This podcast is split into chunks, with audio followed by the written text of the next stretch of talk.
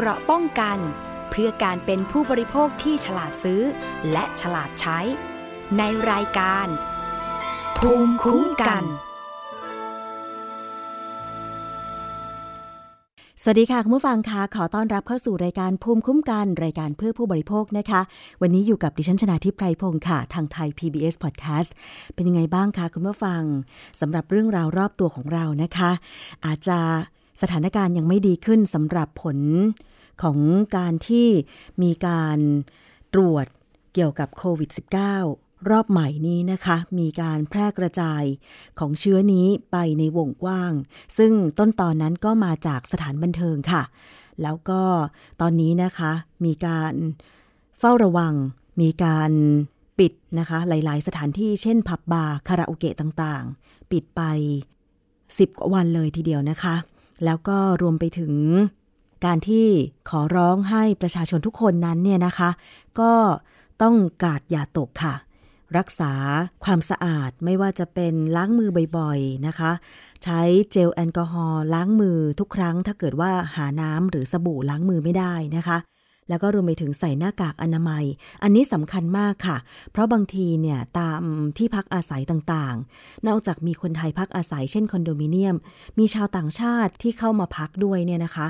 คือบางทีนิติบุคคลอาจจะต้องทำประกาศเป็นภาษาอังกฤษด้วย แต่ก็นั่นแหละค่ะ ถึงแม้ว่า นิติบุคคลอาคารชุดจะทำประกาศแล้วก็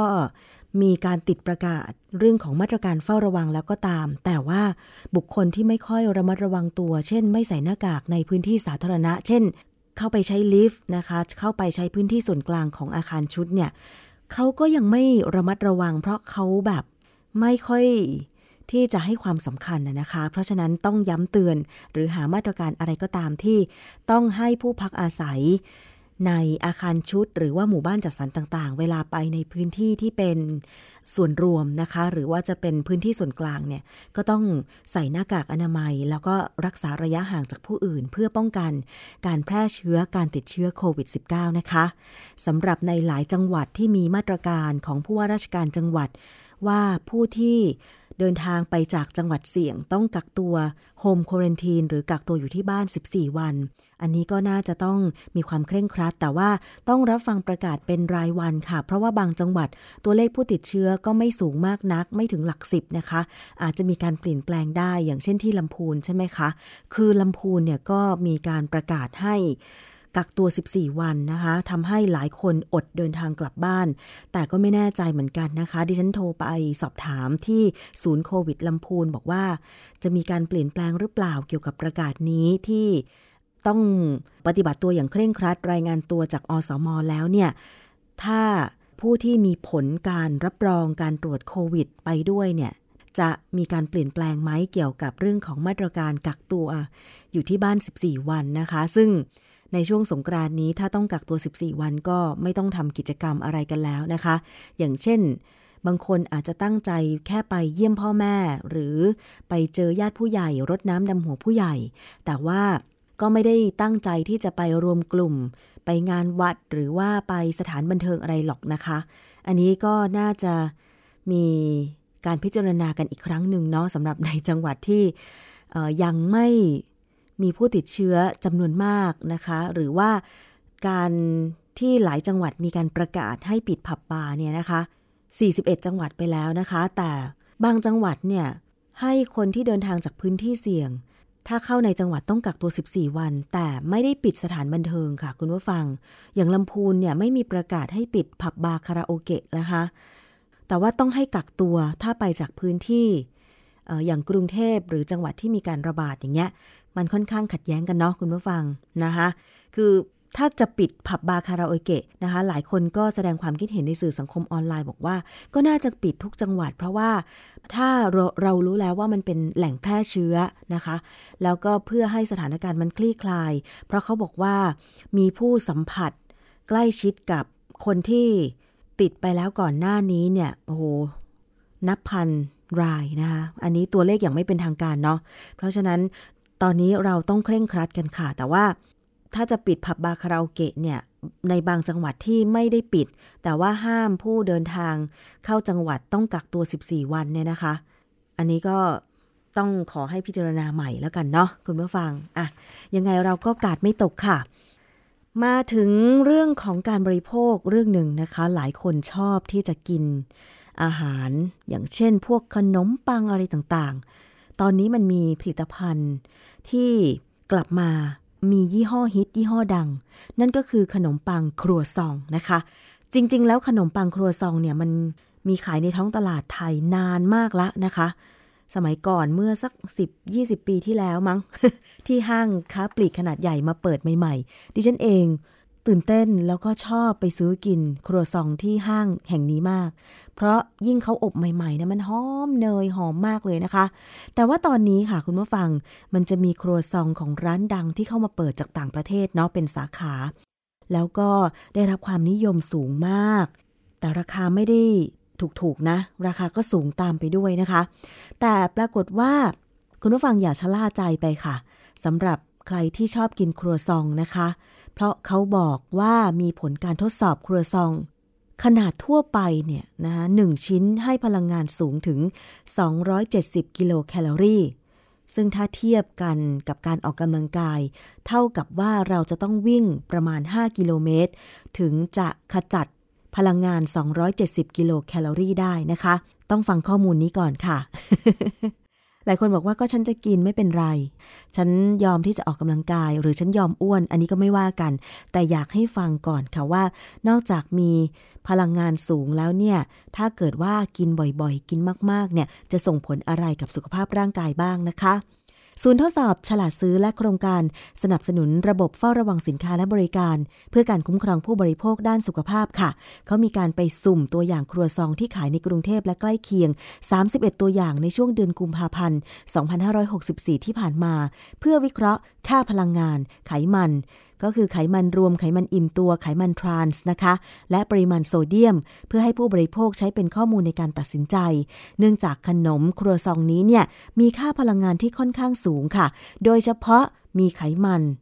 สูงนะคะ และยังมีการเฝ้าระวังเรื่องของไขมันทรานส์ซึ่งส่งผลต่อสุขภาพโดยเฉพาะเรื่องของถ้าเกิดว่าคุณกินไขมันทรานส์มากเนี่ยนะคะ อาจจะมีปัญหาหัวใจแล้วก็หลอดเลือดตามมาได้ค่ะ นอกจากนี้นะคะ ครัวซองนั้น มีโซเดียมอยู่ด้วย ไม่ว่าจะเป็นขนมอบหรือเบเกอรี่เนี่ยมีโซเดียมนะคะ เป็นสิ่งที่ผู้บริโภคควรจะให้ความสำคัญและตระหนักรู้ว่า นี่คือแหล่งอาหารชนิดหนึ่งที่มีปริมาณโซเดียมสูง แม้จะไม่มีรสเค็ม อ่า คุณผู้ฟัง มันก็มาจากส่วนผสมของครัวซองนั่นแหละนะคะ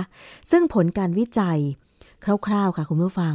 ครัวซอง 31 ตัวอย่าง มีค่าพลังงาน หรือกิโลแคลอรี่ ต่อน้ำหนัก 100 กรัมเนี่ยอยู่ในช่วง 415ถึง511 กิโลแคลอรี่ ตัวอย่างที่มีพลังงานมากที่สุดก็คือ ครัวซองของร้านขนมสาขาสามมิตรขออภัยค่ะ สาขาสามย่านมิตรทาวน์ที่มีพลังงาน 511 กิโลแคลอรี่ แล้วก็ตัวอย่างที่มีพลังงานน้อยที่สุดก็คือครัวซองของบิ๊กซี สาขาบางประกอบ มีพลังงาน 415 กิโลแคลอรี่อะรายละเอียดจะเป็นอย่างไรนะคะ เราจะไปฟังผลการทดสอบครัวซองต่างๆ ที่ทางศูนย์ทดสอบ ฉลาดซื้อได้ทดสอบค่ะ จากคุณโชติวิทย์ เกิดสนองพงศ์กองบรรณาธิการ นิตยสารฉลาดซื้อค่ะตัวอย่างที่เราสุ่มเก็บนะก็เป็นครัวซองแบบธรรมดาหรือว่าแพนครัวซองนะครับ ก็จะเก็บจาก ครัวซองที่ได้รับความนิยมนะครับ ก็เก็บในพื้นที่กรุงเทพมหานครแล้วก็พื้นที่ใกล้เคียงครับจำนวน 31 ตัวอย่างครับ หลังจากเราเก็บมาแล้วนะครับเราก็มาวิเคราะห์นะครับเพื่อวิเคราะห์ค่าพลังงานไขมันนะครับ ซึ่งไขมันที่เราทดสอบนะก็จะมีไขมันรวมนะครับ ไขมันอิ่มตัว แล้วก็ไขมันทานนะครับ แล้วก็มีปริมาณโซเดียมด้วยนะครับ ที่เราทดสอบ เพื่อให้ผู้ริโภคครับใช้เป็นข้อมูลในการตัดสินใจ เนื่องจากว่าขนมอบชนิดนี้ครับมีค่าพลังงานค่อนข้างสูงนะครับ โดยเฉพาะพลังงานจากไขมันนะครับ และยังเป็นการ เฝ้าระวังเรื่องไขมันทานด้วยนะครับ เนื่องจากว่าเออทางสำนักงานคณะกรรมการอาหารและยา หรือว่าออยนะครับมีประกาศควบคุมเกี่ยวกับการใช้ไขมันทานไปนะครับ อันนี้ทางฉลาดซื้อก็ได้ทดสอบเออเกี่ยวกับไขมันทานมาตลอดนะครับขวดซองนี้เราก็ติดตามด้วยนะครับนอกจากนี้นะครับเราก็มีการทดสอบปริมาณโซเดียมนะครับในขนมอบหรือว่าเบเกอรี่ด้วยนะครับ ซึ่งอันนี้ครับเป็นสิ่งสำคัญนะครับว่าแม้ว่าผู้บริโภคบางท่านอาจจะไม่ทราบนะครับว่า เบเกอรี่อะครับมีโซเดียมสูงถึงแม้ว่าจะไม่มีรสเค็มนะครับ31 ตัวอย่างที่เราทดสอบนะครับ เดี๋ยวเล่าให้ฟังก่อนนะครับ ว่าเรามีทดสอบอะไรบ้างนะครับ เราทดสอบนะครับร้านขนมนะครับสามย่านบิททาวนะครับเจมบุลการีนะครับแชงเอตัวนะครับThe Mall งามวงศ์วาน Tops ซูเปอร์มาร์เก็ต Century Plaza อนุสาวรีย์ชัยนะครับ Maison Eric Kayser นะครับ EmQuartier Amantissimo คาเฟ่นะครับ King Power ซอยรางน้ำครับวิกตอรี่งามวงศ์วานนะครับ Mikazuki The Mall งามวงศ์วานนะครับ La Baguette นะเบเกอรี่คาเฟ่นะครับ Gateaux House The Mall งามวงศ์วานนะครับพ็อปแอนพายนะครับอนุสาวรีย์ชัยนะครับ สีฟ้าอนุสาวรีย์ชัยนะครับ Gontran Cherrier นะครับ Singha Complex นะครับ กัปตันสควิตนะครับ EmQuartier Makro สาขารังสิตนะครับ Foodland สาขาลักสี่นะครับ Paul The Mall งามวงศ์วานนะครับ พรมารีเบเกอรี่ อนุสาวรีย์ชัยครับ Yamazaki โลตัสบางปะกอกครับ BreadTalk สยามพารากอนนะครับคัตสันเซเว่นอีเลฟเว่นสาขา Victory Mall อนุสาวรีย์ชัยนะครับ กูเม่มาร์เก็ตนะครับ เดอะมองงามวงวาน วิลล่ามาร์เก็ตอารีย์นะครับ Au Bon Pain สยามพารากอนนะครับ Bonjour Center One ครับ สุสานครัวซอง ซอยสุขุมวิท 63 นะครับ Starbucks Victory Hub อนุสาวรีย์ชัยครับ โลตัสสาขาบางปะกอกครับ เคนCoffee and Croissant ซอยนราธิวาส 5 นะครับ S&P โรงพยาบาลพระมงกุฎนะครับ และอันสุดท้ายคือบิ๊กซีสาขาบางปะกอกครับ เดี๋ยวเรามาลุ้นกันนะครับ ผลเป็นยังไงบ้างนะครับ ผลวิเคราะห์ครัวซองนะครับ ด้านพลังงานนะครับ แล้วก็ อย่างที่บอกไปครับเราเก็บ 31 ตัวอย่างนะครับ จะมีค่าพลังงานอันนี้นะครับ ที่จะกล่าวก็คือจะวัดเป็นกิโลแคลอรี่ต่อ 100 กรัมนะครับ ซึ่งทั้ง 31 ตัวอย่างนะครับ จะอยู่ในช่วง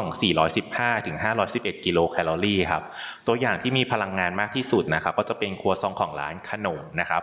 สาขาสามย่านมิตรทาวน์มีพลังงาน 511 กิโลแคลอรี่นะครับ ส่วนตัวอย่างที่มีพลังงานน้อยที่สุดนะครับ ก็คือครัวซองจาก บิ๊กซีสาขาบางปะกอกนะครับ พลังงาน 415 กิโลแคลอรี่ครับคือถ้าพูดถึงกิโลแคลอรี่เนี่ยคือ 500 กิโลแคลอรี่เนี่ยเราจะนึกไม่ออก นึกไม่ออกว่าแบบหนักหนาสาหัสสากันขนาดไหนนะคะเรียนก็เลยไปลองทำการบ้านดู ว่าถ้าเรากิน 500 กิโลแคลอรี่เราต้องเผาผ่านเท่าไหร่นะคะเขาบอกประมาณวิ่ง 9 กิโลเท่านั้นเองค่ะ ก็จะประมาณเผาได้เผาได้ห้าร้อยห้าร้อยสี่สิบกิโลแคลอรี่ คุณผู้ฟังคะ เมื่อผลการทดสอบเป็นแบบนี้เนี่ย สามารถแปลผลได้ว่าอย่างไร ในครัวซอง แต่ละยี่ห้อหรือแต่ละชิ้นนะคะที่เรากินเข้าไปเนี่ยนะคะ เมื่อมีพลังงานสูงแบบนี้แล้วเนี่ยจะส่งผลอย่างไรต่อร่างกายบ้างนะคะ เราไปฟังเสียงของรองศาสตราจารย์ ดร วันธนี เกรียงสินยศ จากสถาบันโภชนาการ มหาวิทยาลัยมหิดลค่ะ ค่ะก็คือว่าในส่วนของประเทศไทยเองนะคะ โดยออยเนี่ยก็ได้มีการคุยกันเกี่ยวกับเรื่องของไขมันทานในอดีตนะคะ ที่ออกมาแล้วก็เกิดมีกฎหมายออกมานะคะ กฎหมายที่เราออกมาตรงนั้นก็คือไม่ให้มีกระบวนการของการที่เราเรียกกันว่าการเติมไฮโดรเจนบางส่วนนะคะ หรือว่ามักจะเรียกกันเป็นภาษาอังกฤษง่ายๆว่า partial hydrogenation นะคะ ซึ่งกระบวนการตรงนั้นเองเนี่ยทำให้เกิด ไขมันทานเนี่ยเกิดขึ้นนะคะ ซึ่งทำให้เกิดความเป็นอันตราย ใน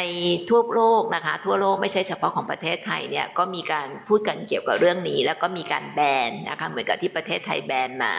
เนื่องมาจากว่ากระบวนการตรงนี้จะทำให้ได้ไขมันทาน แล้วก็การบริโภคไขมันทานเนี่ยแค่หนึ่งเปอร์เซ็นของพลังงานค่ะ ถ้าเรามองว่าพลังงาน 200 กิโลแคลอรี่แค่ 1%คือแค่ 20 กิโลแคลนะคะ ซึ่งเรามองกลับออกมาก็คือคิดเป็นจำนวนกรัมนะคะ ก็คือวันหนึ่งเนี่ยไม่ควรจะเกินประมาณ 2 กรัมนะคะ มันก็เลยนำมาสู่ของการที่ว่าถ้าเราเอา 2 กรัมต่อวัน เราก็เลยลองมาหารดูว่ากินอาหารสักสามมื้อ แล้วก็จะมีของว่างเป็นพวกขนมต่างๆเนี่ยมันก็เลยกลับมาสู่ที่เคยมีการพิจารณากันก็คือว่า ในหนึ่งหน่วยบริโภคนะคะ ที่เรากินเนี่ยแต่ละอย่างเนี่ยไม่ควรจะมีไขมันทานเนี่ยมากกว่า 0.5 กรัมนะคะถ้าถามว่าในอดีตช่วงสองสมปีที่ผ่านมาก่อนที่จะมีกฎหมายเนี่ยก็เราก็จะตรวจพบปริมาณที่อาจจะมากกว่านี้นะคะ เคยตรวจพบในผลิตภัณฑ์เบเกอรี่นะคะ ที่พบว่ามีไขมันทานต่อหน่วยหนูบริโภคถึงมากกว่า 2 กรัมอืมจำได้ตอนนั้นฉลาดซื้อเคยตรวจเนอะก็เป็นโดนัทใช่ไหมคะที่สูงสูงมากๆใช่ค่ะค่ะ ทีนี้พอมาดูประเด็นของวันนี้ที่เราบอกว่ามีอยู่ 3 ตัวอย่างถูกไหมคะ ที่พบว่ามีปริมาณของมันมากกว่า 0.5 กรัมต่อ 1 หน่วยบริโภค ก็ต้องเข้าใจก่อนนะคะ เมื่อกี้เราพูดถึงกระบวนการ partial hydrogenation หรือการเติมไฮโดรเจนบางส่วน ซึ่งเป็นทำออกมาเป็นพวกเอ่ออะไรคะ ไขมันที่ใช้เหมาะกับการทำพวกขนมหรือพวกเบเกอรี่ต่างๆ ซึ่งถูกแบนไปแล้วนะคะ แต่ว่าไขมันทานเองก็อาจจะมีอยู่ในธรรมชาติได้นะคะ ไม่ใช่หมายความว่ามาจากในส่วนของเอ่อพวกผลิตภัณฑ์ตรงนั้นอย่างเดียวนะคะ ในส่วนของธรรมชาติเองก็มักจะมาจากการที่สัตว์เคี้ยวเอื้องนะคะ ในสัตว์เคี้ยวเอื้องเนี่ยจะมีความต่างจากเราตรงที่ว่าเขามีสีกระเพาะ นะคะ ดังนั้นโดยปกติเวลาเขากิน ส่วนใหญ่เขาก็จะกินเป็นพวกพืชผักหญ้าต่างๆ ถูกไหมคะ จะเป็นกลุ่มที่เป็นพวกพืชเนี่ยค่ะ ซึ่งก็จะมีส่วนของไขมันนะคะ แล้วก็มันก็ผ่านจากกระเพาะที่หนึ่งไป มันก็จะมีหมายถึงว่าในตัวของสัตว์เคี้ยวเอื้องเนี่ยก็จะมีแบคทีเรียนะคะที่ช่วยในการหมัก ต่างๆ เหล่านี้ก็เลยทำให้เกิดการเปลี่ยนแปลงของโครงสร้างของกรดไขมันเนี่ยได้ ก็จะทำให้เจอในเรื่องของไขมันทานตามธรรมชาติที่อยู่ในส่วนตรงนั้นได้นะคะ ซึ่งเผอิญในส่วนของการเก็บข้อมูลในรอบนี้เนี่ยนอกจากที่จะดูเรื่องของไขมันทานโดยภาพรวมแล้วเนี่ยทางฉลาดซื้อก็ได้ดูในเรื่องของชนิดของกรดไขมันทานที่เกิดขึ้น ซึ่งโดยปกติจะต้องมีการวิเคราะห์ตรงนั้นอยู่แล้วนะคะ แล้วก็มารวมกัน ซึ่งก็เผอิญก็พบว่าไขมันทานส่วนใหญ่นะคะที่พบนะคะในส่วนของการวิเคราะห์ของอันนี้เนี่ยในทุกตัวอย่างเนี่ยนะคะโดยเฉพาะอันที่ตัวอย่างมาม่าเนี่ยออกมาเนี่ยก็จะเห็นชัดว่า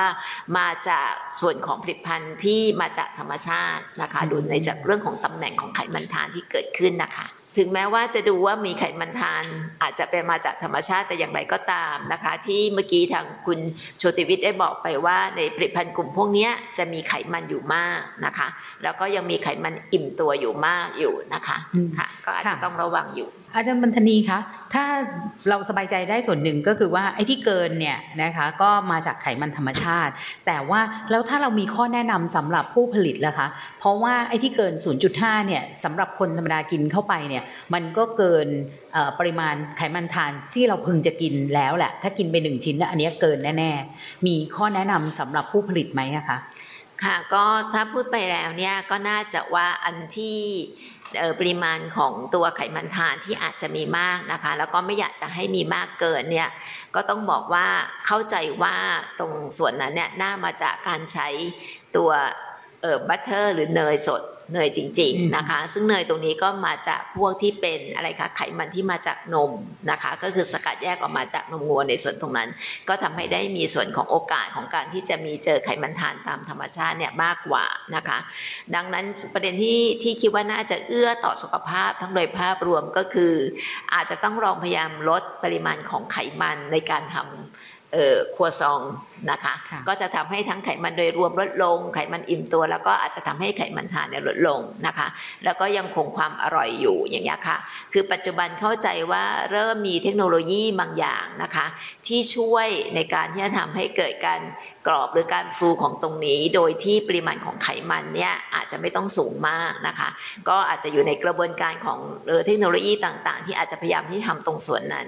ทางส่วนตัวอาจารย์เองก็คาดหวังเช่นกันนะคะ ว่าในอนาคตเนี่ยเราอาจจะยังได้ผลิตภัณฑ์ขนมอบเหล่านี้นะคะที่อร่อยถูกใจของผู้บริโภคโดยที่ปริมาณของไขมันลดลงนะคะ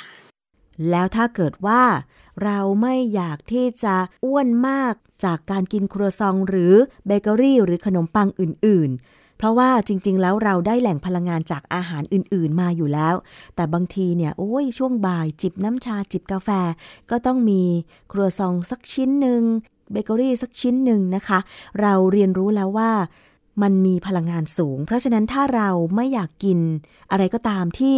ส่งผลให้เราได้รับพลังงานส่วนเกิน พอเราไม่ใช้มันก็ไปสะสมตามหน้าท้องตามต้นขาบ้างทำให้เราลงพุงนะคะ หรือต้นแขนเนี่ยโอ้โห ผู้หญิงบางคนก็รับไม่ได้ว่าต้นแขนใหญ่ เพราะฉะนั้น เรามีข้อควรระวังในการกินอย่างไร ไปฟังคำแนะนำจากรองศาสตราจารย์ ดรวันธนีเกรียงสินยศ จากสถาบันโภชนาการ มหาวิทยาลัยมหิดลอีกครั้งหนึ่งค่ะ ก็ก็คงอยากจะบอกว่าประเด็นที่หนึ่งนะคะก็คือ ครัวซองไม่ได้เป็นอาหารหลักที่เราควรจะ รับประทานเป็นประจำทุกวันนะคะ แต่เราสามารถที่จะกินให้เป็นส่วนหนึ่งของตัวอาหารเนี่ยร่วมกับอาหารอื่น ๆ ที่จะทำให้ได้คุณค่าที่ครบมากขึ้นนะคะ ดังนั้นก็คงอยากจะบอกว่าก็คงเลือกที่เราชอบที่สุด เราคิดว่าอร่อยที่สุดถูกปากเราที่สุดนะคะ แล้วถ้าเรารู้ในเรื่องของตัวของตัวของปริมาณไอปริมาณนะคะหมายถึงว่าทั้งเรื่องของพลังงานในเรื่องของไขมันต่างๆ เหล่านี้เนี่ยถ้าเป็นชิ้นเล็กได้ก็น่าจะดีถูกไหมคะเพราะโดยปกติชิ้นที่เล็กกว่าจะเห็นว่า อันที่ชิ้นเล็กน้ำหนักน้อยเนี่ยก็จะให้พลังงานที่น้อยกว่า นะคะ แล้วก็คงกินร่วมกับอย่างอื่นนะคะ อย่างเช่นถ้าเรากินครัวซองเป็นอาหารเช้านะคะ ถ้าเราจะมีร่วมกับผลไม้นะคะ ร่วมกับนม ร่วมกับอย่างอื่นนะคะ ก็จะทำให้ได้เกิดความหลากหลายเนี่ยมากขึ้น แล้วก็ทำให้เราได้สารอาหารอย่างอื่นที่มันครบถ้วนมากขึ้น โดยที่ไม่มากเกินไปในในบางชนิดนะคะก็น่าจะเป็นทางออกที่ดีกว่า แล้วก็ก็คือถ้าเรารู้ว่าเราชอบก็อาจจะไม่ควรจะกินทุกวันนะคะ นะคะ ของในบางอย่างที่ชอบอาจจะเป็นอาทิตย์ละครั้งหรืออะไรอย่างนี้ค่ะ น่าจะมีความปลอดภัยสูงกว่านะคะ อย่างที่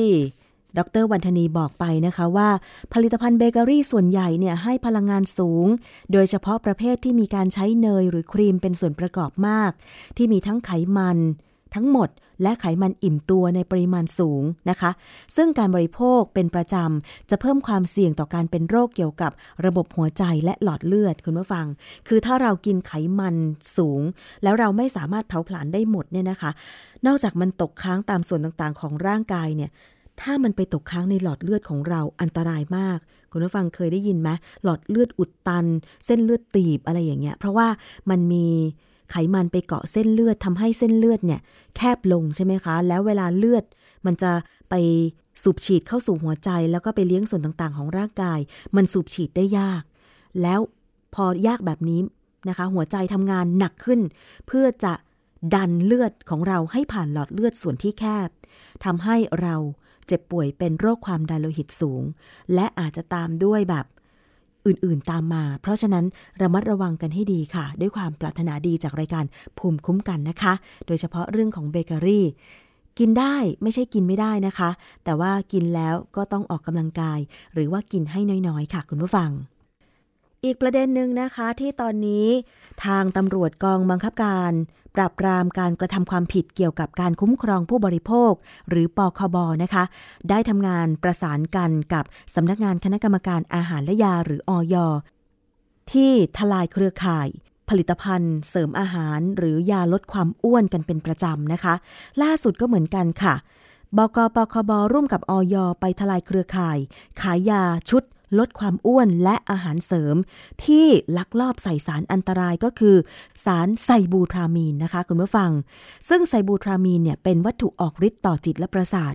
คุณผู้ฟังกินมาก ๆ อันตรายถึงขั้นอาจจะเสียชีวิตได้นะคะ จากที่เราเคยได้ยินข่าว แต่สำหรับคนที่ต้องการจะผอมโดยไม่เหนื่อยไม่ต้องออกกำลังกายให้เหนื่อยเนี่ย บางคนก็ยังยอมที่จะเสี่ยง กับการกินยาลดความอ้วน ผลิตภัณฑ์ที่มี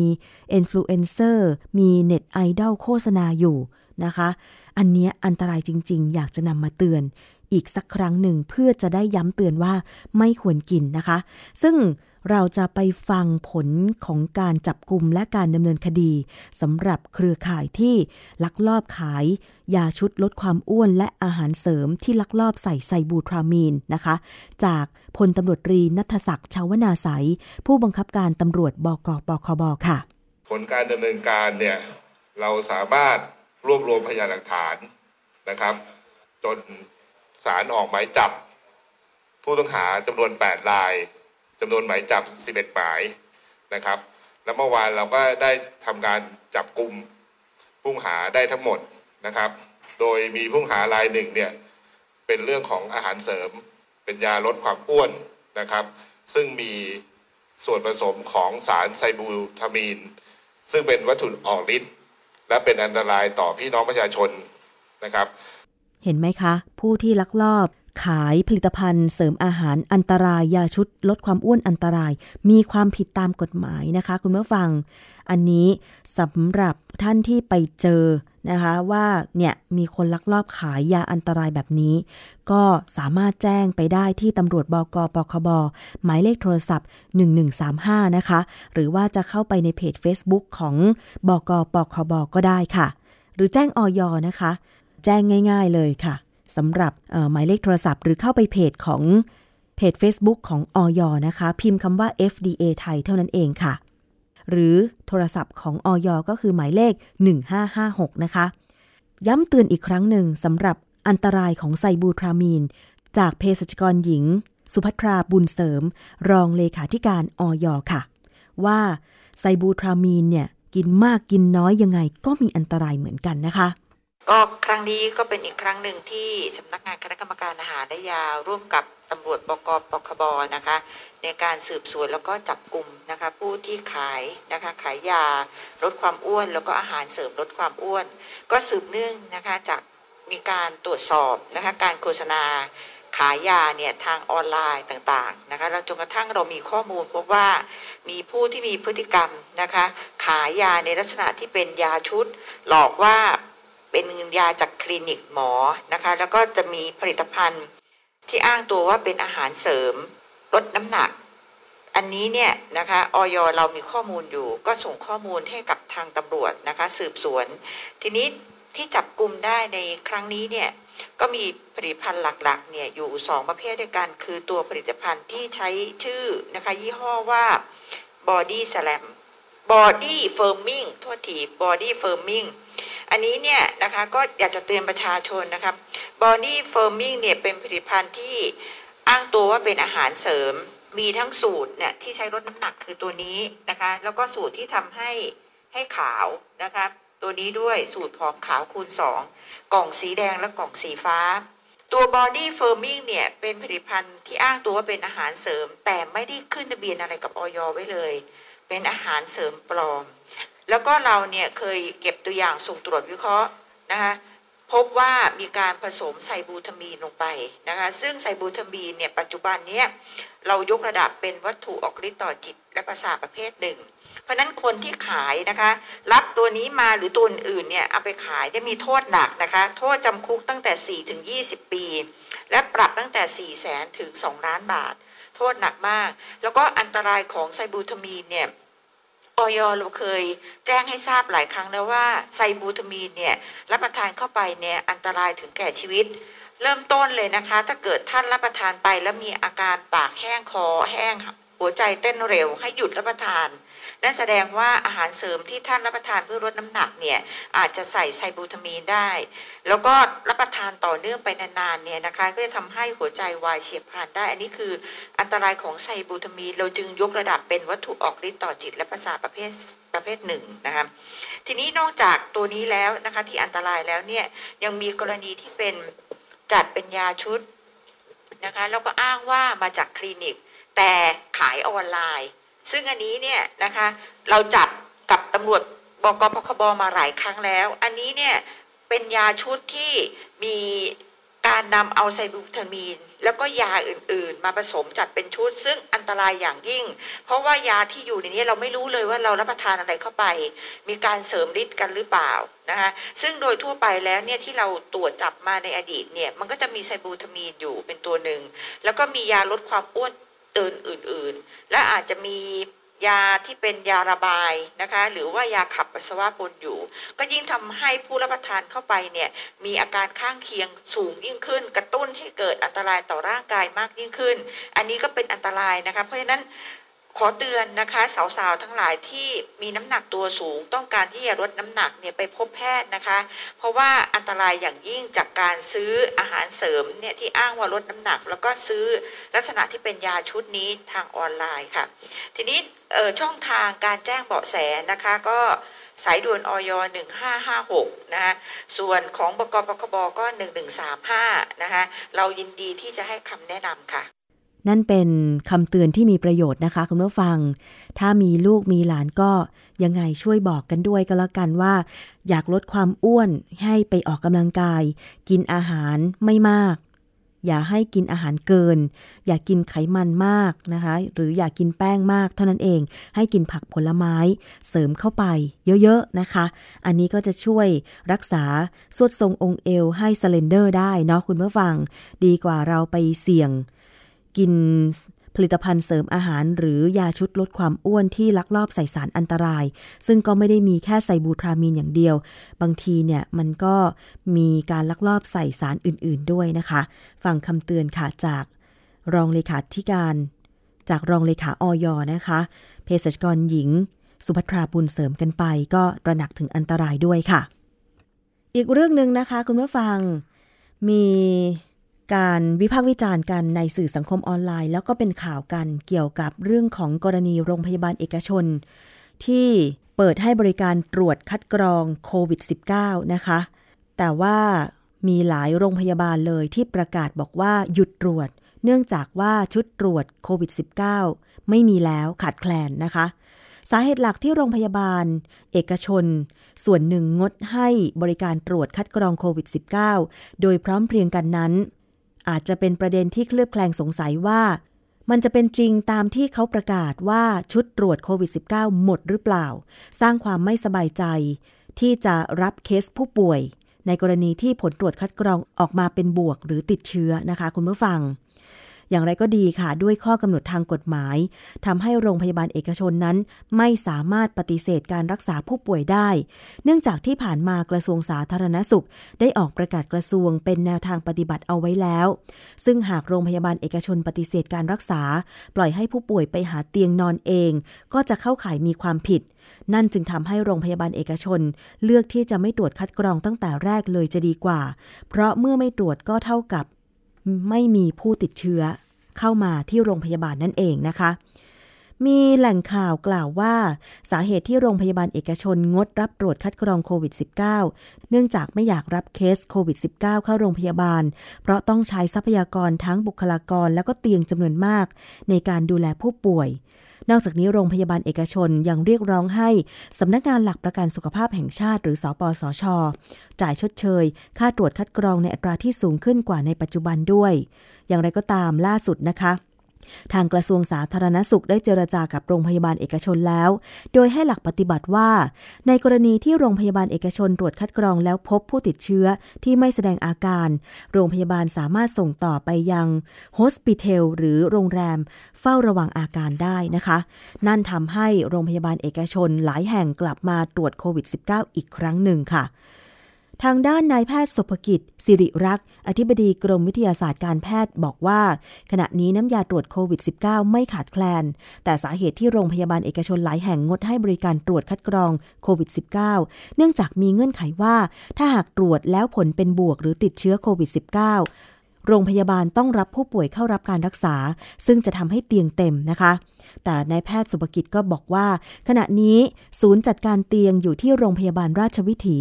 ซึ่งเท่าที่มีข้อมูลอยู่มีประมาณ 5,000 เตียง ปัจจุบันใช้ไปแล้ว 1,500 เตียง ฉะนั้นแทนที่จะโวยวายว่าเตียงเต็ม หากโรงพยาบาลประสานไปยังศูนย์การจัดการเตียง เขาก็จะจัดการให้ เพียงแต่โรงพยาบาลต้องเป็นธุระในเรื่องของการนำส่งผู้ป่วยมาให้เท่านั้นค่ะ เป็นเงื่อนไขตั้งแต่แรกอยู่แล้วว่า หากโรงพยาบาลเอกชนตรวจคนไข้แล้วผลเป็นบวกหรือติดเชื้อโควิด -19 ต้องรับไว้ในโรงพยาบาลด้วย ไม่ใช่ปล่อยให้คนติดเชื้อไปหาโรงพยาบาลนอนเอาเอง นี่เป็นหลักการที่แพทย์ที่โรงพยาบาลเอกชนเองก็ถือว่าตกลงแล้วนะคะ แต่ภาพรวมของน้ำยาตรวจโควิด -19 ในประเทศนายแพทย์สุภกิจบอกว่ามีประมาณ 3-4แสนชุดนะคะ มีประมาณ 3-4แสนชุด ปัจจุบันมีสถานที่ตรวจหาเชื้อโควิด -19 ที่กรมวิทยาศาสตร์การแพทย์ให้การรับรอง 270 แห่ง แต่ละแห่งทั้งภาครัฐและเอกชน ก็จัดหาน้ำยาตรวจมาเอง ส่วนกรมวิทยาศาสตร์การแพทย์ก็จะมีสต็อกกลางจำนวนหนึ่ง เพื่อสนับสนุนกรณีฉุกเฉิน ก็ยืนยันว่าน้ำยาไม่ได้ขาดแคลนแต่อย่างใด อันนี้เดี๋ยวเราต้องติดตามกันต่อเกี่ยวกับรายงานเรื่องของการตรวจโควิด -19 ที่โรงพยาบาลเอกชน นี่คือช่วงแรกของรายการภูมิคุ้มกันรายการเพื่อผู้บริโภคนะคะ เรายังมีอีกช่วงหนึ่งนั่นก็คือคิดก่อนเชื่อ วันนี้ดิฉันคุยกับดรแก้วกังสดานนภัย นักพิษวิทยาค่ะ มั่นใจได้อย่างไรว่าเมื่อได้รับวัคซีนครบแล้ว จะได้ผลตามที่ปรารถนานะคะ เพราะมันมีข่าวบอกว่า คนที่ได้รับวัคซีน เข็มแรกไปแล้ว ไปในพื้นที่เสี่ยงแล้วติดเชื้อ บางคนได้รับวัคซีน ครบโดส ครบ 2 เข็มแล้ว แต่ก็ยังรับเชื้อโควิด -19 อีก เพราะฉะนั้นเรามาฟังว่ามีงานวิจัยอะไรที่บอกถึงเรื่องนี้บ้าง กับช่วงคิดก่อนเชื่อค่ะ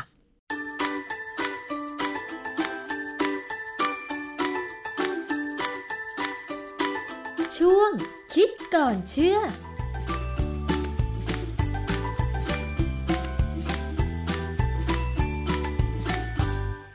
บกันในช่วงคิดก่อนเชื่อกับดรแก้วกังสดานนภัย นักพิษวิทยากับดิฉันชนาทิพไพรพงศ์นะคะ วันนี้ว่ากันด้วยเรื่องของวัคซีนป้องกันโควิด -19 ค่ะคุณผู้ฟัง มีข่าวว่ารัฐมนตรีท่านหนึ่งนะคะ ที่ติดเชื้อโควิด -19 แต่ตามรายละเอียดเนื้อข่าวเนี่ยบอกว่าท่านนี้เนี่ยได้รับวัคซีนไปแล้วเข็มหนึ่ง แต่ว่าก็ไม่พ้นที่ได้รับเชื้อโควิด -19 คำถามที่ตามมาก็คือว่า คนที่ฉีด วัคซีนไปแล้วหนึ่งเข็ม จะต้องได้รับเข็มที่ 2 อีก แต่ยังไม่ทันได้ฉีดเลยทำไมถึงติดเชื้อโควิด -19 เพราะฉะนั้นมันจะมีงานวิจัยอะไรไหมที่จะมาบอกว่า วัคซีนที่ต้องฉีด 2 เข็มหรือ 2 โดสเนี่ยถ้าฉีดไม่ครบแล้วยังไม่มีภูมิต้านทานเชื้อโควิด -19 หรือมันขึ้นไม่ทัน เพราะฉะนั้นเราจะมาตามเรื่องนี้ว่ามันมีงานวิจัยอะไรบ้าง อาจารย์แก้วคะ มันมี งานวิจัยอะไรที่ตีพิมพ์บ้างแล้วเกี่ยวกับวัคซีนโควิด -19 ว่าถ้าฉีดไม่ครบโดสที่เขากำหนดแล้วเนี่ย ยังมีโอกาสติดเชื้ออีกคะอาจารย์ ก็พอมีนะ ผมก็พยายามค้น คือประเด็นที่ผมสังเกตอยู่ตลอดเวลาว่า เวลาเราไปฉีดวัคซีนเนี่ยนะโดยเฉพาะตอนนี้เรากำลังฉีดโควิด -19 เนี่ย เรารู้ได้ไงว่าฉีดแล้วจะได้ผล เพราะว่าบางคนอย่างที่อเมริกาเนี่ย ก็มีการฉีดสองเข็มไปแล้ว แล้วถามว่าคนอเมริกันเนี่ยติดเชื้อน้อยลงไหม มันก็ยังติดเชื้อเป็นพันๆคนอยู่นะ แล้วก็มีคนตายอยู่บ้างนะฮะแล้วก็แต่ตอนนี้ที่น่ากลัวคือบราซิลกำลังจะแซงอเมริกาแล้วนะอือฮึซึ่งอันนี้น่ากลัวมากเลย เพราะบราซิลเนี่ยขนาดเขาจะไปขุดหลุมศพ เอาศพเก่าออกเอาศพใหม่ใส่อือฮึส่วนศพเก่าเนี่ย ก็ไปกองรวมๆกันไว้ก่อนมคือมันฟังแล้วมันโอ้โหอเนจอนาจใจต้องสอนคนบราซิลเออต้องสอนคนบราซิลว่าให้เผาศพแล้วมั้งอืมนะฝังศพไม่ได้แล้วนะฮะ งานวิจัยที่เขาพูดถึงเรื่องเกี่ยวกับว่า เวลาเราฉีดวัคซีนเข้าไปแล้วเนี่ยถ้าครบแล้วเนี่ยเออเราทำยังไงถึงจะรู้ว่ามันได้ผลหรือไม่ได้ผล คือก่อนอื่นเนี่ยอาจารย์เอาจจะมีก่อนอื่นถามก่อนครับว่า วัคซีนที่เขาต้องกำหนดให้ฉีด 2 โดสหรือ 2 เข็ม หลังจากฉีดเข็มแรกต้องทิ้งระยะเวลาแล้วเนี่ยนะคะทำไมถึงต้องเป็นอย่างนั้นคะอาจารย์เอ่อจากการวิจัยของเขาเองว่าเขาต้อง ครั้งที่ครั้งที่หนึ่งเนี่ยเป็นการกระตุ้นเหมือนกัน แต่ว่าระบบภูมิคุ้มกันเนี่ยโดยส่วนใหญ่มันอาจจะขึ้นกับเชื้อเนี่ยช้า ก็เลยต้องรอจังหวะอีกจังหวะหนึ่ง เพื่อกระตุ้นอีกครั้งหนึ่งเป็นบูสเตอร์เขาเรียกว่าบูสเตอร์คือทำให้มันมากขึ้นมาค่ะจริง ๆ แล้วเนี่ยวัคซีนบางอย่างเช่นอหิวาต์เนี่ย เราฉีดเข็มเดียว เราก็รู้ก็ขึ้นเลยว่ามันได้ผล ภูมิคุ้มกันก็ขึ้นเลยแต่อันนั้นอันนั้นเป็นเพราะว่าวัคซีนอะฮิวาเนี่ยมันมีการวิจัยมา หลายปีมาก 5 ปี 6 ปีกว่าที่จะเริ่มเอามาใช้จริงๆแบบค่ะทั่วโลกนะซึ่งมีรู้แล้วว่าฉีดเข็มเดียวได้ผลอือฮึแต่อย่างของโควิดเนี่ย มันเป็นการเอามาใช้ทั้งๆที่การวิจัยยังไม่เสร็จนะ เพราะฉะนั้นเดี๋ยววันหนึ่งเราจะคุยเรื่องนี้อีกทีว่ามันมีปัญหาอะไรไอ้การเอาวัคซีนมาใช้ก่อนที่มันจะเสร็จการวิจัยนะเอามาใช้แบบฉุกเฉินเนี่ยมันมีปัญหาแน่นะค่ะฮะแล้วคราวนี้คือเขาก็รู้แล้วคนที่ทำวัคซีนเนี่ยอย่างของโมเดอร์นาหรือไฟเซอร์เนี่ยเขารู้เลยว่าต้องฉีดสองเข็ม ในขณะที่จอห์นสันจอห์นสันเขาทำวิจัยพบว่าเข็มเดียวดูเหมือนจะได้ผล ซึ่งจากการที่ไออย.ของอเมริกาเนี่ยดูผลการวิจัยที่เขาให้ดูมันเป็นขั้นต้นๆเนี่ยนะเขาก็ดูว่าเออใช่ได้เขาก็เลยอย่างของจอห์นสันจอร์นสันเนี่ยฉีดเข็มเดียวนะฮะสมมุติว่าเรามาดูว่าวัคซีนที่เราฉีดในบ้านเราเนี่ย ซึ่งต้องฉีดสองเข็มแน่ๆเพื่อให้มันได้ผลเนี่ยนะเรารู้ได้ไง ว่าถ้าเราฉีดเข็มที่สองเสร็จแล้วเนี่ย จะมีภูมิต้านจะมีทาระนบบภูมิต้านทาน เออ ความจริงอะวิธีง่ายๆว่า common sense เลยนะว่าแค่เราเจาะเลือดดูอะว่ามีแอนติบอดีขึ้นไหม เราเคยมี quick test ที่ตรวจสอบแอนติบอดีของคนที่ติดเชื้อแล้ว ว่ามีอยู่ไหมค่ะเราใช้มาแล้ว จุฬาก็ทำได้ค่ะไม่มีปัญหาเลยทำไมผมไม่เห็นมีงานไม่มีข่าวมาเลยนะว่าเออเริ่มฉีดไปแล้วเนี่ย ตอนนี้มันจะเริ่มฉีดเข็มที่สองเนี่ย มีการเจาะไหมว่าภูมิต้านทานของ คนที่ฉีดไปของคนที่ได้รับการฉีดไปเนี่ยเออพวกแพทย์พยาบาลซึ่งอยู่แนวหน้าเนี่ยขึ้นไม่ขึ้นค่ะหรือว่าเขาเจาะแต่เขาไม่บอกผลเรามอันนี้ไม่รู้ค่ะนะก็ไม่ว่ากัน คือไม่บอกก็อย่าบอก ผมก็ไปตามหาข้อมูลว่า เวลาเขาฉีดวัคซีนแล้วเนี่ยเขามีการลองเจาะดูไหมปรากฏว่ามีบทความเรื่อง antibody responses to the BNT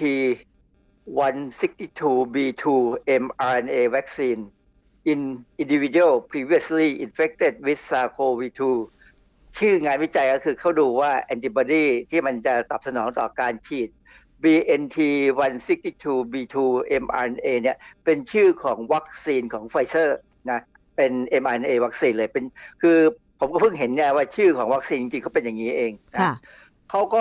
ไปดูว่าการฉีดวัคซีนในคนที่เคยติดเชื้อ SARS-CoV-2หรือโควิด -19 มาแล้วเนี่ยเป็นยังไง บทความนี้ตีพิมพ์ในวารสาร Nature Medicine นะเมื่อวันที่ 1 เมษายน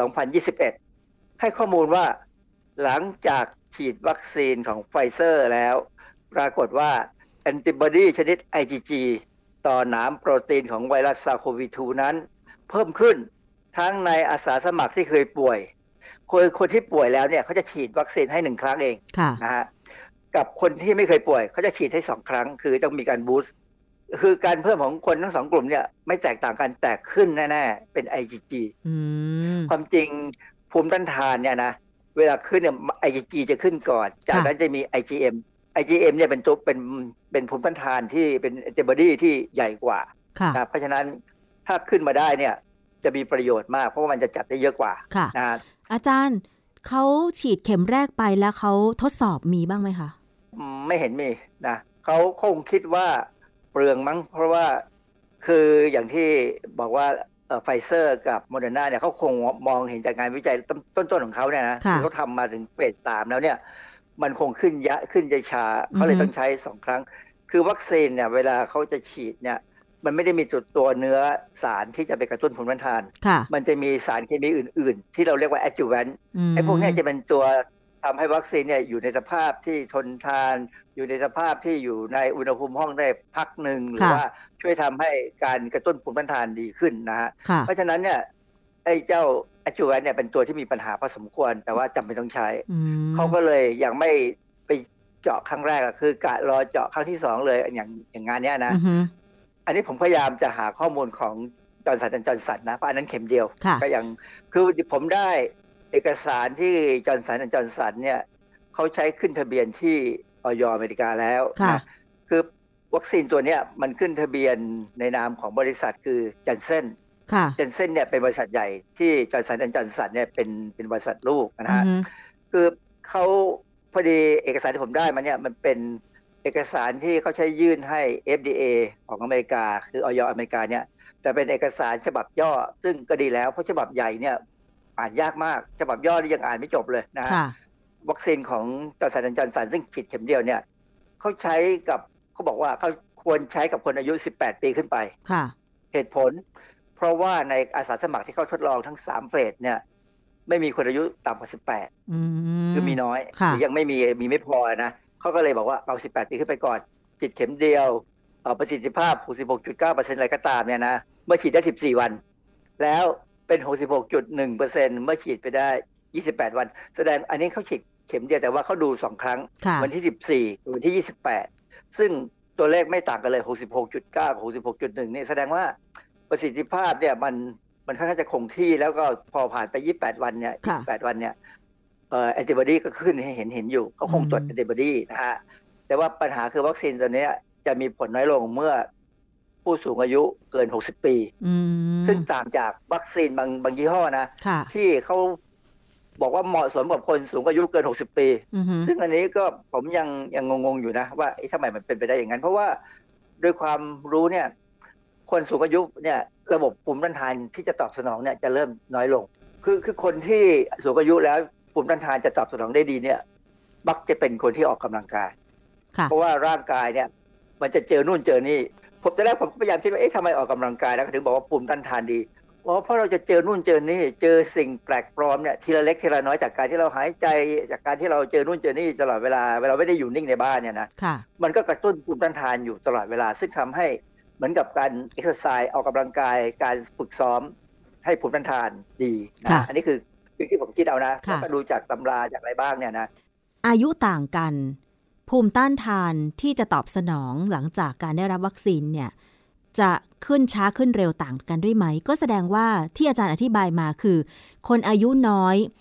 โอกาสของการกระตุ้นภูมิต้านทานให้มันมาต้านทานเชื้อโรคอย่างโควิด -19 เนี่ยจะขึ้นได้ง่ายกว่าคนสูงอายุถูกต้องไหมอาจารย์ ถูกครับคือคนที่หนุ่มสาวเนี่ย ระบบมันยังดีอยู่อืมมันก็จะเร็ว แต่เราเคยพูดเรื่องนี้ไปทีแล้วว่าเด็กเนี่ย จะดีกว่าด้วยซ้ำอืมเพราะเด็กเนี่ยเขา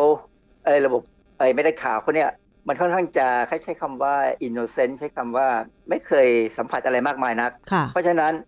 เม็ดเลือดขาวเนี่ยมันมีบางชนิดนะที่ไม่ต้องมีการกระตุ้นเลย มันสู้เองเลยอืมแล้วเม็ดเลือดขาวของเด็กเนี่ย เจอเชื้อปั๊บสู้เลยอะรอให้ภูมิต้านทานอีกระบบอื่นๆ อีกที่เป็น T cell กับ B cell ตามขึ้นมา เพราะฉะนั้นเด็กมักจะไม่ค่อยมีปัญหา ตอนเนี้ยเขายังเขายังไม่สนับสนุนหรือว่าแนะนำให้เอาเด็กไปฉีดวัคซีนนะเพ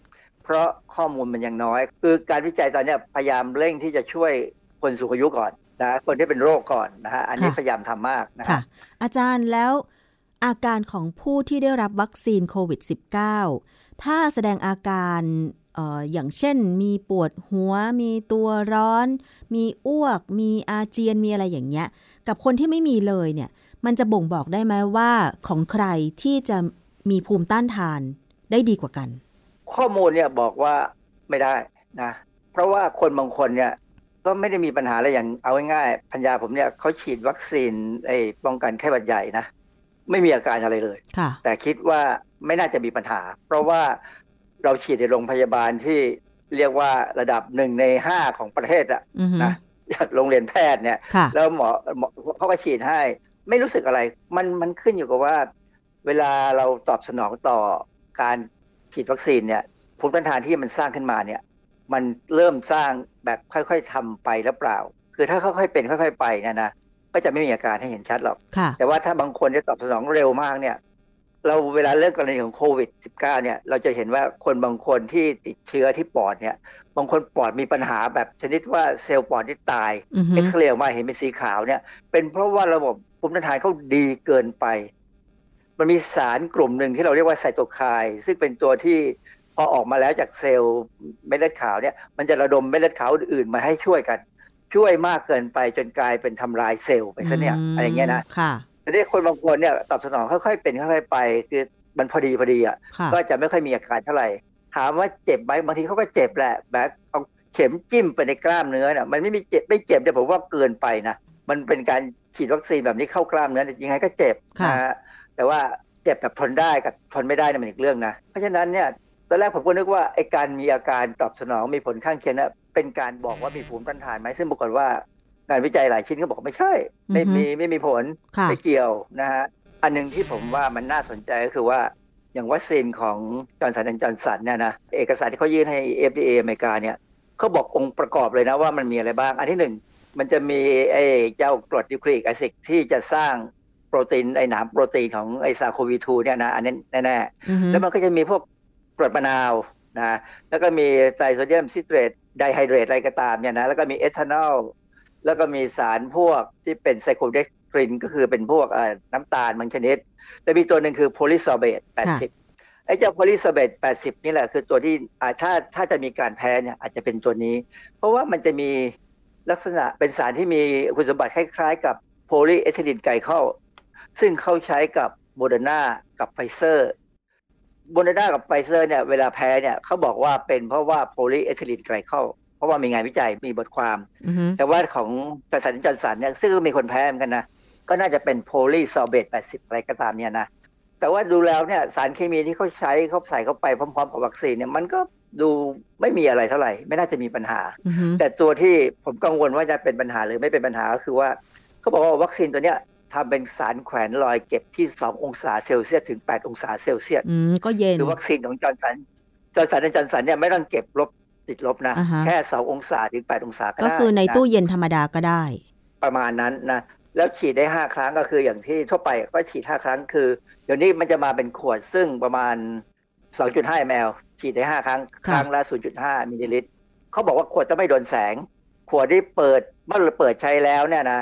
ต้องใช้ให้หมดภายใน6ชั่วโมง โดยเก็บไว้ที่2องศาถึง8องศาค่ะหรือ2ชั่วโมงที่อุณหภูมิห้องอืมเพราะฉะนั้นบ้านเราเนี่ย อุณหภูมิร้อน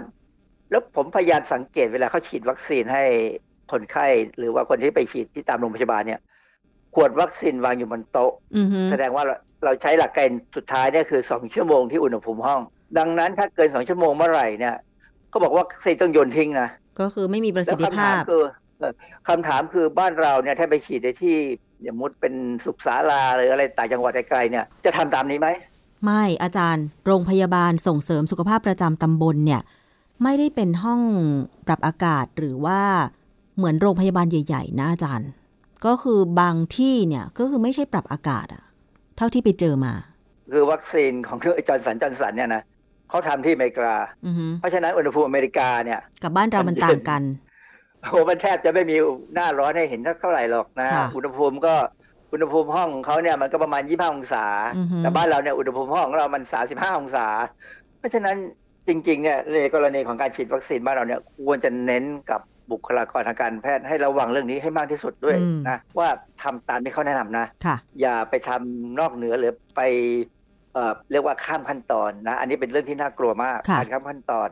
สรุปแล้ว การที่จะให้มั่นใจว่า ถ้าเราได้รับการฉีดวัคซีนอย่างโควิด -19 แล้วเนี่ยนะคะ จะมีภูมิต้านทานขึ้นก็คือ จะต้องฉีดให้ครบโดสตามที่ผู้ผลิตเขาแนะนำใช่ไหมอาจารย์ อย่างกรณีของบางท่านนะคะคนใหญ่คนโตบางท่านที่ฉีดได้หนึ่งเข็มแล้วก็ยังไปใช้ชีวิตประจำวันแบบที่ตัวเองต้องการ จะไปมั่นใจได้ยังไงว่า จะมีภูมิต้านทานต่อโควิด -19 ถูกไหมอาจารย์ ประเด็นเนี้ยมันก็เป็นอันหนึงแหละที่เราควรจะสังวรไว้ แต่จริง ๆ แล้วเนี่ยผมถามตัวเองว่า ถ้าผมต้องไปฉีดวัคซีนเนี่ย ผมจะรู้ได้ไงว่าได้ผล สิ่งที่ต้องมีอันแรกคือต้องเชื่อว่ามันได้ผล เพราะว่าวัคซีนเนี่ยถ้าเราซื้อมาจากประเทศที่เขามีการพัฒนาที่ดี มีออยที่ดีเนี่ยนะเขาต้องตรวจสอบต้องตรวจสอบแน่ๆว่ามันได้ผลค่ะแล้วเขาถึงจะมาขายเรานะฮะค่ะตอนนี้ถ้าเป็นประเทศที่เราเอะสงสัยประเทศพวกนี้ มันค่อนข้างจะไม่ค่อยให้ข้อมูลเลยนะ เป็นอือฮึประเทศหลังม่านเหล็กอะไรที่เคยเคยพูดอะนะแล้วไม่ค่อยให้ข้อมูลเราจะเชื่อได้ยังไงว่าข่าวที่ออกมาว่าไม่ได้ผลได้ผลเนี่ยมันได้ผลจริงไหมเพราะมันมีวัคซีนตอนนี้เป็นยี่สิบสาสิบตัวนะอือฮึที่บางตัวเนี่ยยังไม่มีการขึ้นทะเบียนอย่างอเมริกาเนี่ยเขาขึ้นทะเบียนแค่สามตัวเองนะตอนนี้ ของประเทศอื่นเขายังไม่ขึ้นหรอกเพราะว่าเขาไม่มั่นใจค่ะ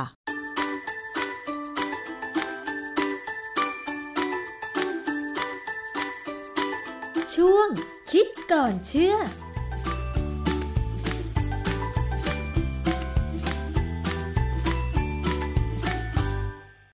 และนี่ก็คือคิดก่อนเชื่อกับดรแก้วกังสดานนภัยนักพิษวิทยานะคะ ขอบคุณสำหรับการติดตามรับฟังรายการภูมิคุ้มกันค่ะ หมดเวลาลงแล้ว ดิฉันชนะทิพไพรพงศ์ต้องลาไปก่อน สวัสดีค่ะ ติดตามรายการได้ที่ www.thaipbspodcast.com